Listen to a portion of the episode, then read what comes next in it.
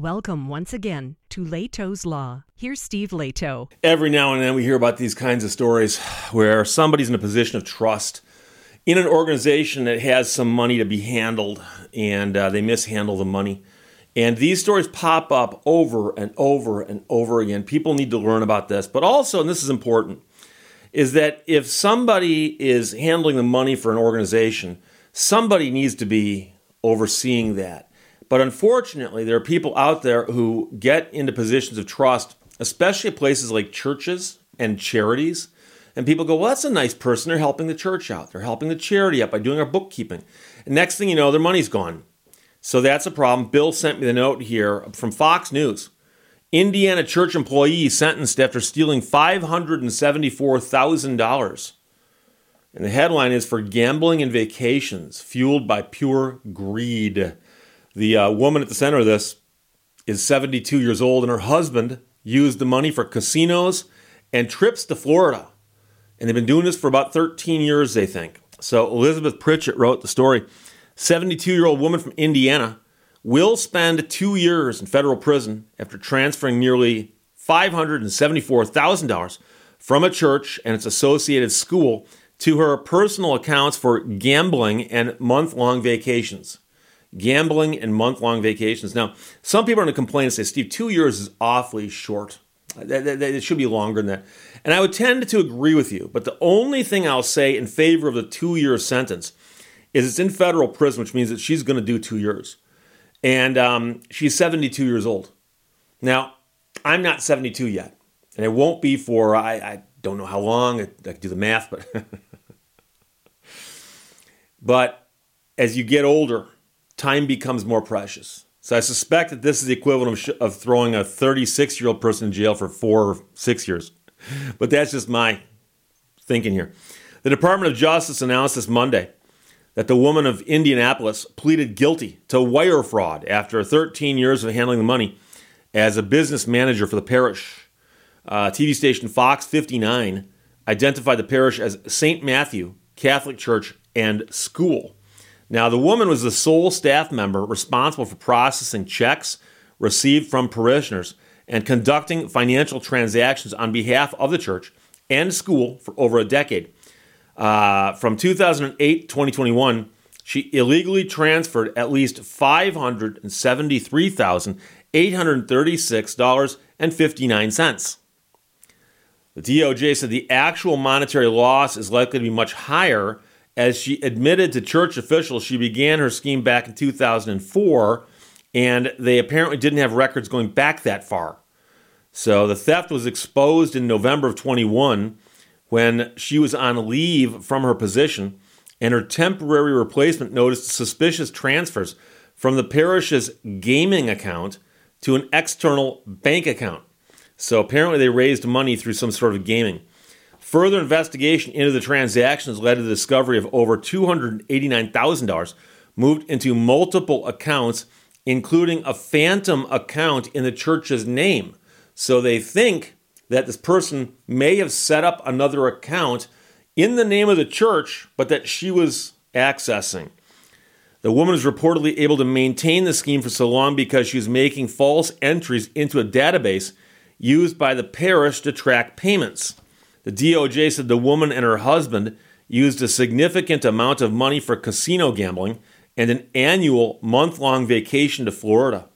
For more than 13 years, the defendant abused her position of trust to embezzle money from parishioners intended for a school and a church. That's the U.S. Attorney for Indiana's Southern District speaking. Her greed and desire for lavish vacations outweighed her interest in following the dictates of our criminal laws and the teachings of her church thou shalt not steal. Well, that's not good. you got U.S. attorneys quoting the Bible to you. The U.S. attorney adds that her sentence sends a clear message to those who are considering stealing, defrauding, and embezzling. We will find you. You will be prosecuted. You will be held accountable. FBI Indianapolis Special Agent Charge Herbert Stapleton, and uh, he said that the woman's scheme was fueled by pure greed, and she abused trust to line her own pockets. He also said that her deception ultimately landed her behind bars. despite the potential short term benefits. And yeah, think about this. She got these vacations and so on, uh, and probably spent money on other stuff, but we don't know. Uh, and then, of course, now she's spending two years in prison. And as the old saying goes, you know, everyone now knows what uh, what she's been up to. So in 2022, the uh, St. Matthew's uh, Reverend in charge of this, there's a bunch of abbreviations here I don't recognize, but it has to do with the Catholic Church, for which I apologize. I'm not quite sure what all these mean. But parishioners were informed of the theft, and a letter was sent out which said, in part, Upon discovery of the theft, we enacted new internal accounting controls to provide assurance that all funds are safeguarded. We carry fidelity insurance to cover fraud and theft losses, and we have received payment to cover the documented loss. It is with deep sadness to report that those serious events have occurred. So it sounds like insurance paid to cover this loss, which is good if they had that kind of insurance. Uh, in addition to her sentence, the woman will be on probation for two more years following her prison release. She must also pay the amount she was convicted of stealing in restitution. So somehow, when she gets out of prison, she's got to scrape up $574,000 and pay it back. Uh, I don't see that happening. But a lot of stories like this hit the news. And I can think of dozens of them that I've heard of. I've done one or two stories about them. And quite often, it's something like the Youth Hockey League organization um, is starting to get kind of popular. And so it turns out that keeping the books is too much work for whoever it is that started the league. And somebody comes along and goes, Oh, I'm the mother, or I'm the father of somebody in the league, and I do this kind of work, and I'd be happy to take it over for you. So volunteers are great. Somebody steps in and starts doing it, but nobody's overseeing their work. And somewhere along the line, somebody goes, Wait a second, this doesn't quite seem right. The amount of money we've got versus the amount of money we should have. And they start digging into it and they discover, oh, money's disappearing. And I'm not saying that it happens every time somebody volunteers. I suspect it's a very, very small fraction of those times. But that's often the story I see. And it's youth groups, uh, sporting groups, um, uh, school groups, and you can't just think, oh, someone's volunteering it's good they're volunteering. Their heart must be in the right place. And by the way, their heart could have been in the right place when they volunteered. It might just be that someone gets this job, they're volunteering, they're doing it, they go, wait a second, there's an awful lot of cash flowing through here, for instance. And um, no one's counted the cash but me. So no one knows how much cash there is but me. No one's going to miss this cash if it disappears. And so you got to have some kind of oversight, some kind of audit, some kind of, and I know people to say, Steve, but that costs money. Yeah. And having $574,000 of your money stolen costs you too. So you got to have somebody who oversees and double checks that kind of stuff. And, you know, when you see about a story that literally is unfolding at least 13 years, it could have been caught earlier. It could have been. And the sad part about this is that it's a church. And a lot of churches have a lot of good people in them who trust each other because they all say, well, you know, we're all in this together. We're in this congregation and we all have similar beliefs. And obviously, a lot of what we think is the same.